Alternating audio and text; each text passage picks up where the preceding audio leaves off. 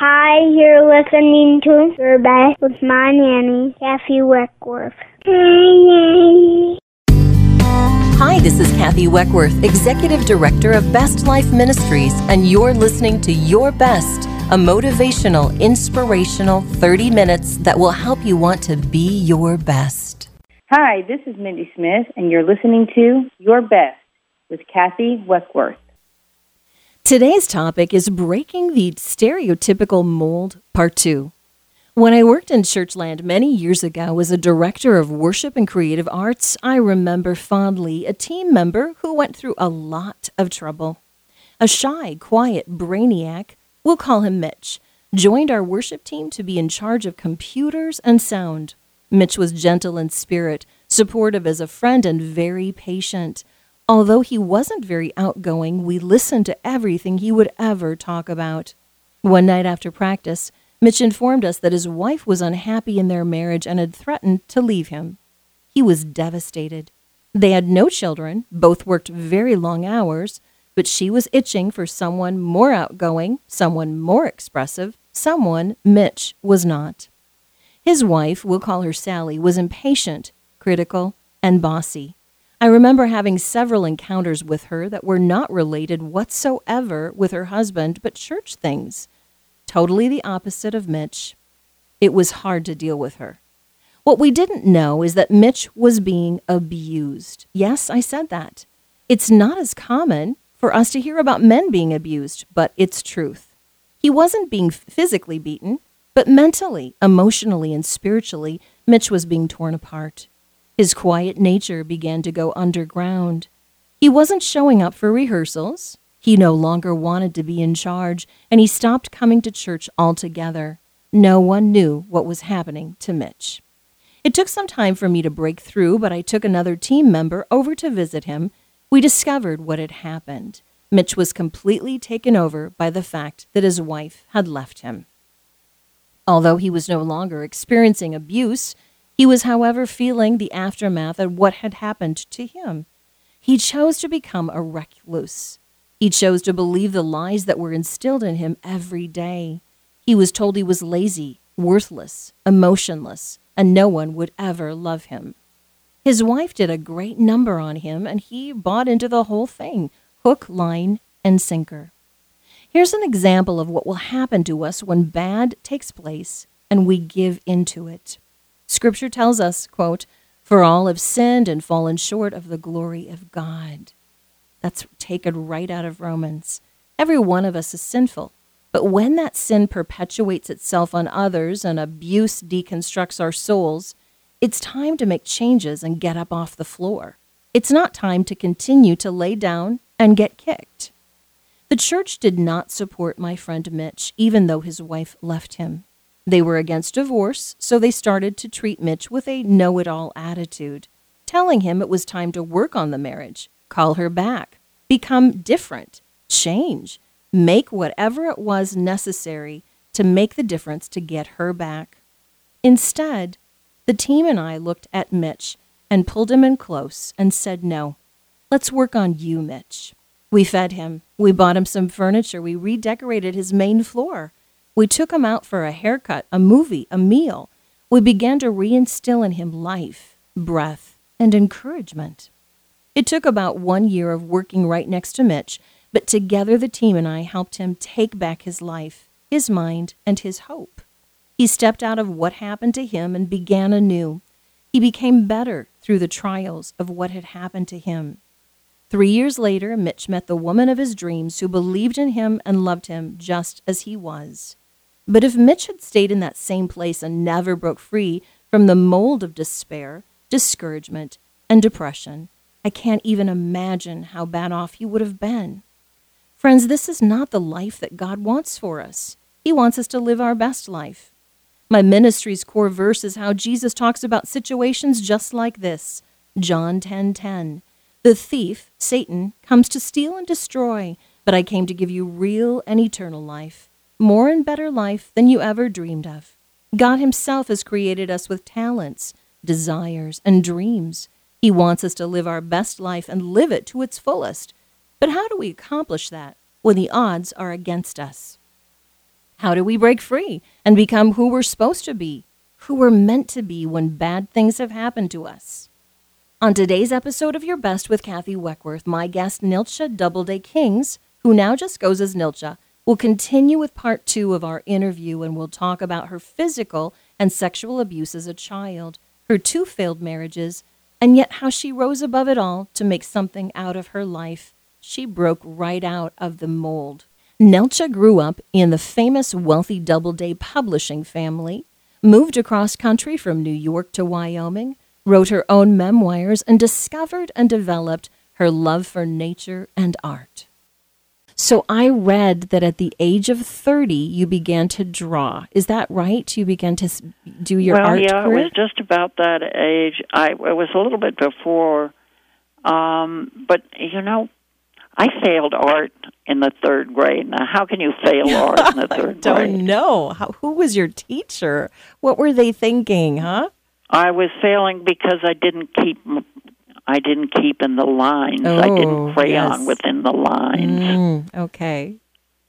and I think that is very important for young people to learn. Is they don't have to stay in the Yes, lines. If they think of a duck and they want to draw a duck who has shocking pink eyes and yellow tail and uh, green wings and purple feet and says walk, go right ahead and do it. That's right. And you know what? My daughter, my youngest daughter, is an art teacher right here in town.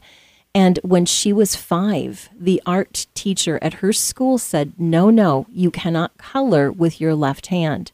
You cannot cut scissors with your left uh, hand. Uh, uh, she said, Yeah, I know. She said, The world isn't made for left handed people. And I said to my daughter, You go right ahead. You just use that left hand. She became a really fabulous artist, but right away, you know, was coloring outside the lines, doing her own thing. Um, Yeah, so did you, That's as very important. it is. Did you? Now you're this incredible abstract expressionist painter. You're well known all over the world.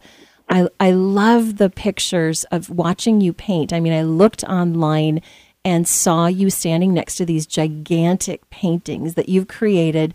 So tell us how Wyoming has inspired you as this artist.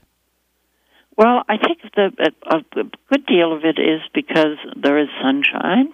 First of all, there is huge sense of space, mm. And whether you're talking, whether I'm talking about the space that I have in my garden here, or whether it's a space that I have looking down the valley to the Bighorn Mountains, or if it's the space of just looking at the skyline of the mountains, there is nothing in between anything. Mm. There is from one side of the horizon to the other nothing other than hills.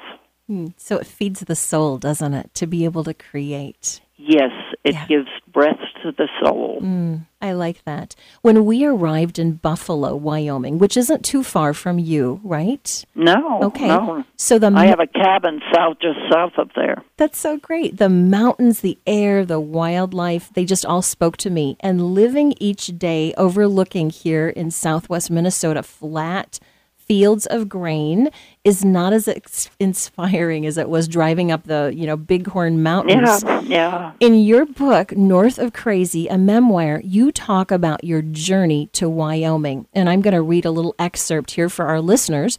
The little North Folk fork of Crazy Woman Creek, aptly named for my life, tumbles out of the mountain through this land of mine, meanders across the plains, marries into the Powder River, the Yellowstone, the Missouri, and finally the Mississippi. I think on the pioneers, the guts it took to travel this tough country in the 1800s, and I remember the courage it took me to leave the East, the comfort of the familiar to make a life out of the scraps of myself. And listeners, this is just a little quote from her book, North of Crazy. So tell us first of all why you have that title, because I love this. Tell the listeners why why that What- title. Well, the title is sort of a. Um, that's the my cabin is on the little North Fork of Crazy Woman Creek, Right. Now, Crazy Woman was a um, she was that she's a legend here. Um, I think she was a white woman. Most people do who was escaped an Indian attack and who lived up in the the mountains here and eventually came down to the to Buffalo occasionally, but she was um she was not rotten ahead, as they would say. um and so north of crazy was I have always been um somebody who did something as opposed to thought about doing something. Um and I've never had training to do what I did. That's right. I read that you were a self taught artist. Yeah. And I'm a self taught writer. So um, I'm a great believer in in just taking a look and we are all responsible for what for ourselves. Nobody else is. I mean, you can go, go on and blame your family forever and a half, mm-hmm. but it's not going to do you any good, or blame somebody who has treated you badly. Unless you pick yourself up and start doing something and feel good about yourself. And that is, is the essence of what I've lived by. And I'm a doer. I can't stand sitting around doing nothing. And I love that. So tell the listeners, can we ask you, tell them how old you are? I'm 82. So at 82, you have done so many things and you're still doing them. Did you ever think that as a New Yorker, your soul would feel more complete living far away from that lifestyle and living simplistically out west in Wyoming? Um, I dreamt about it. Did you? I dreamt about it. I dreamt about being free. I dreamt about I came out to the West with the kids at one point when I separated from my husband, and I felt so so free. Mm. Um, I was just afraid of being me. Mm. I had been put down so often for so long. I didn't have any self confidence when I moved out here. So and it, that's why it took so much courage yeah. because it was like what are you going to do when you get out there? Right. Do you feel that that was mostly from growing up and your parents being so distant and disconnected and then the kind of bad husbands? I mean, do you feel yes, like yeah. that was a combination of that. Right. And it was a combination of my making the choice to get married at 18 uh, to whom I did. I have two great kids. I wouldn't change them but what you do at 18 is not necessarily the brightest thing in the world. That's exactly right because that's what I did at age 19, you know, marrying somebody who was an alcoholic and I he was 5 years older and then, you know, he fell into drugs. And so I know that feeling that you're talking about because when I walked out the door with my three kids, you know, after all of the abuse, I felt so free. I felt like I had been somebody living downtown New York with big buildings, and you had thrown me into Wyoming,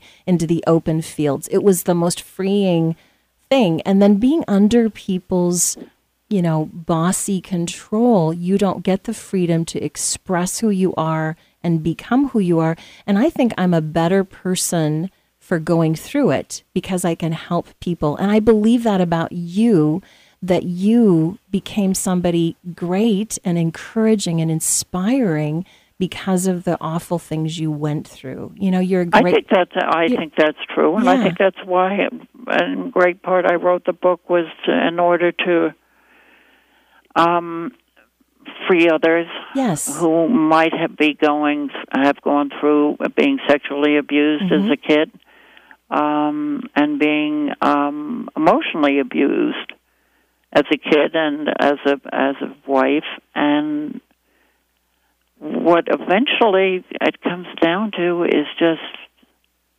really hard work. It is. It's not only really hard work, but it's like what you said where you have to figure out who are you and find yourself and be able to free yourself and walk into what you were actually meant to do. So when you and I corresponded, you were getting back from traveling to places like India, Iran, Jordan. I don't know if it, I'm saying it right. Oman, is that how you say it? Do That's right. Okay. Do you ever feel afraid to travel now in the world when things are kind of unsettled? Um, I had moments about worrying about Iran, um, and then the woman who was running the um, trip said sent out word that it was perfectly safe. She felt, and I said, "Okay, let's just do it." Um, I have traveled to very far places, and that interests me a lot. I like, and I like primitive peoples. I like primitive peoples in Africa. I like primitive peoples in um, the South Pacific and Indonesia and West Papua, which is the other part of uh, Papua New Guinea. Um, I'm interested in their art and their textiles. Mm-hmm. Um, I want to see how other people live. Yeah, yeah. And you told how me did that, they manage? Yes, you, when you look at people who live in West Papua and they fish and they grow sorghum and that's it. Yeah. So um, I like remembering them. Hmm. And do you feel like that's part of the um, inspiration that encourages you to do this great art that you do, to create? Oh, absolutely. And you can't you can't tabulate it in any individual thing. Mm-hmm. I don't necessarily even think of them when I'm creating, but it gives me it fills me because it fills my heart. It makes my heart wider. It makes my brain a little wider. Makes my body still work, and um, it gives me great joy. I remember their laughter and their tears. Mm, that's wonderful. I remember their artwork. Mm. So and when you're, you know, it's and creativity. We are all just talking. Yes. So when you are painting, how long does it take you to do one of those very large, massive creations? You know, I am often asked that, and my answer to it is the 80 years, or the 81 years, or the 82 years, because it isn't a matter of time. Mm. It's a matter of all the years put together of when, of what you, of of what you gather inside is like your fruit bowl. Okay. You know, you couldn't do it without the education that you've assimilated. Sure, sure. So, Neltje, my purpose for this show today is because, you know, I stumbled across who you were when I was doing my research for the Sheridan Inn. But I found out that as I read about you and studied, here's this incredible woman who traveled to the West Coast from the East Coast, made a new life, you know, became this wonderful um, person who was able to repurpose and restore the Sheridan, saved it. And then you've got this incredible gift of painting. And you believe in people and you believe in nature and you use all that to create these beautiful pieces. So that's true. I, I love this about you because you're an inspiration to me. You've you've picked up, you've moved out. People would think that someone that came from a wealthy family would have had it made and you've proven that that didn't really help, did it? I mean that that couldn't help your life cuz life is mm what it is. But tell us if you could share with people from your 82 years, your plethora of wisdom, what would you let people know that you've learned? A couple things that you feel are really important. Um, trust yourself. Learn how to trust yourself. I think is the um, is the kernel that I live by. Um, I think most people are intuitive by nature and they are taught not to be. So I believe in my intuition and I believe in others. Um, in the um, gift of um, just the gift of being that we all have together, that we're all human beings and we can share. And that we are responsible for ourselves, and often we're not told that that life is a journey, and you can change your mind and shift and shift gears and go somewhere else. It's up to you. Hmm. It is beautiful. individual, That's right. and ask for help. Hmm. I think a lot of people forget that piece. They don't want to ask for help. I think it takes somebody strong inside to say, I need help. Don't you think? Absolutely, I'm lousy at it. Well, you know what? I believe that if I would have been better at it, I probably would have saved myself a lot of um, a lot of A lot trouble. of trouble. Yes, that's so so true. Well, I am so excited that you were here on the show with me today. You are such an incredible blessing and for listeners out there who have been through abuse, who have been through harm, who have been married to the wrong partner, it's very, very easy for us to, you know, blame ourselves and blame others.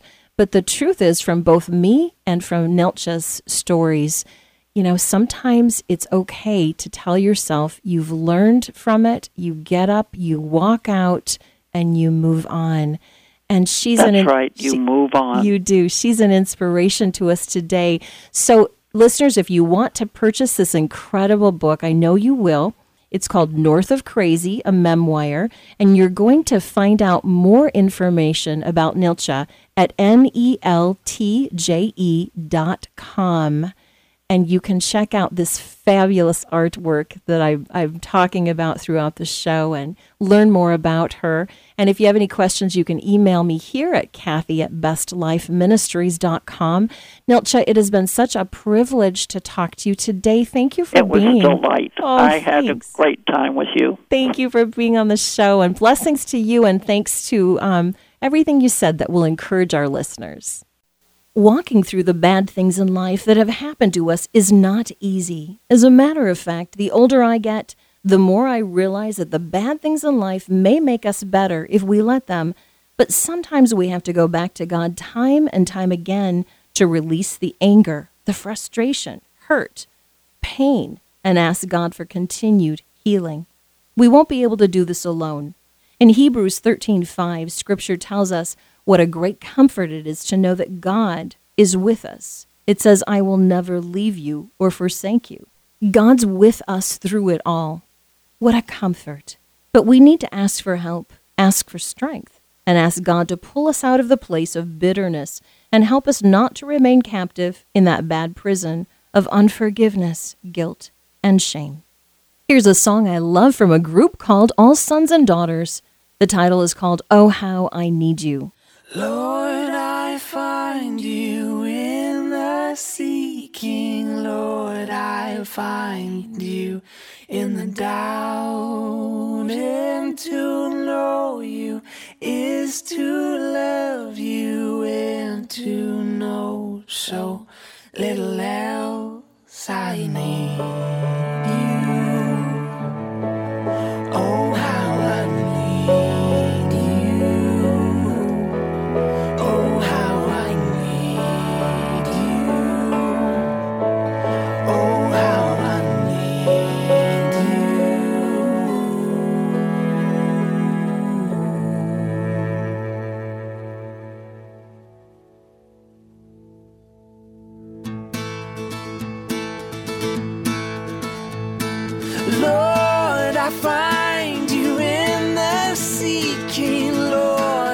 find you in the doubt.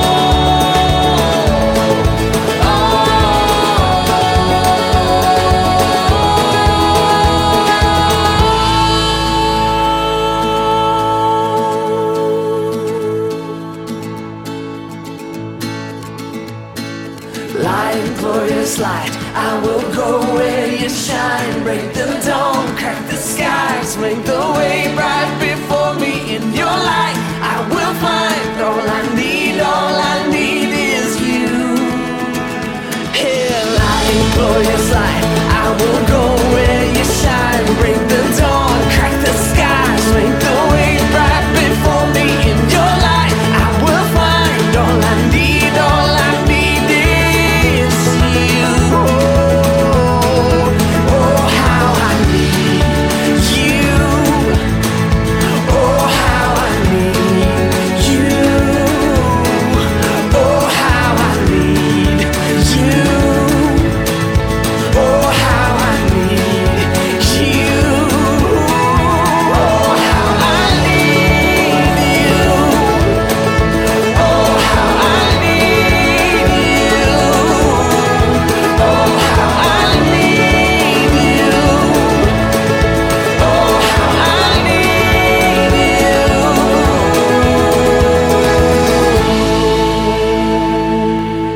As I think about Neltje's interview, I realize that having money doesn't make life perfect.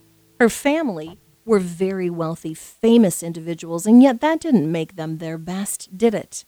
Nelcha was abused as a child, emotionally, mentally, and eventually sexually abused by an adult while she was just a helpless little girl.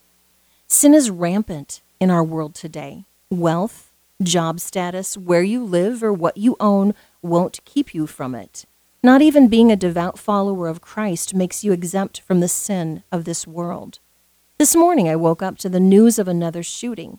Innocent lives were snuffed out by people who didn't care, didn't know them, and were just angry and violent. You and I may ask God often why.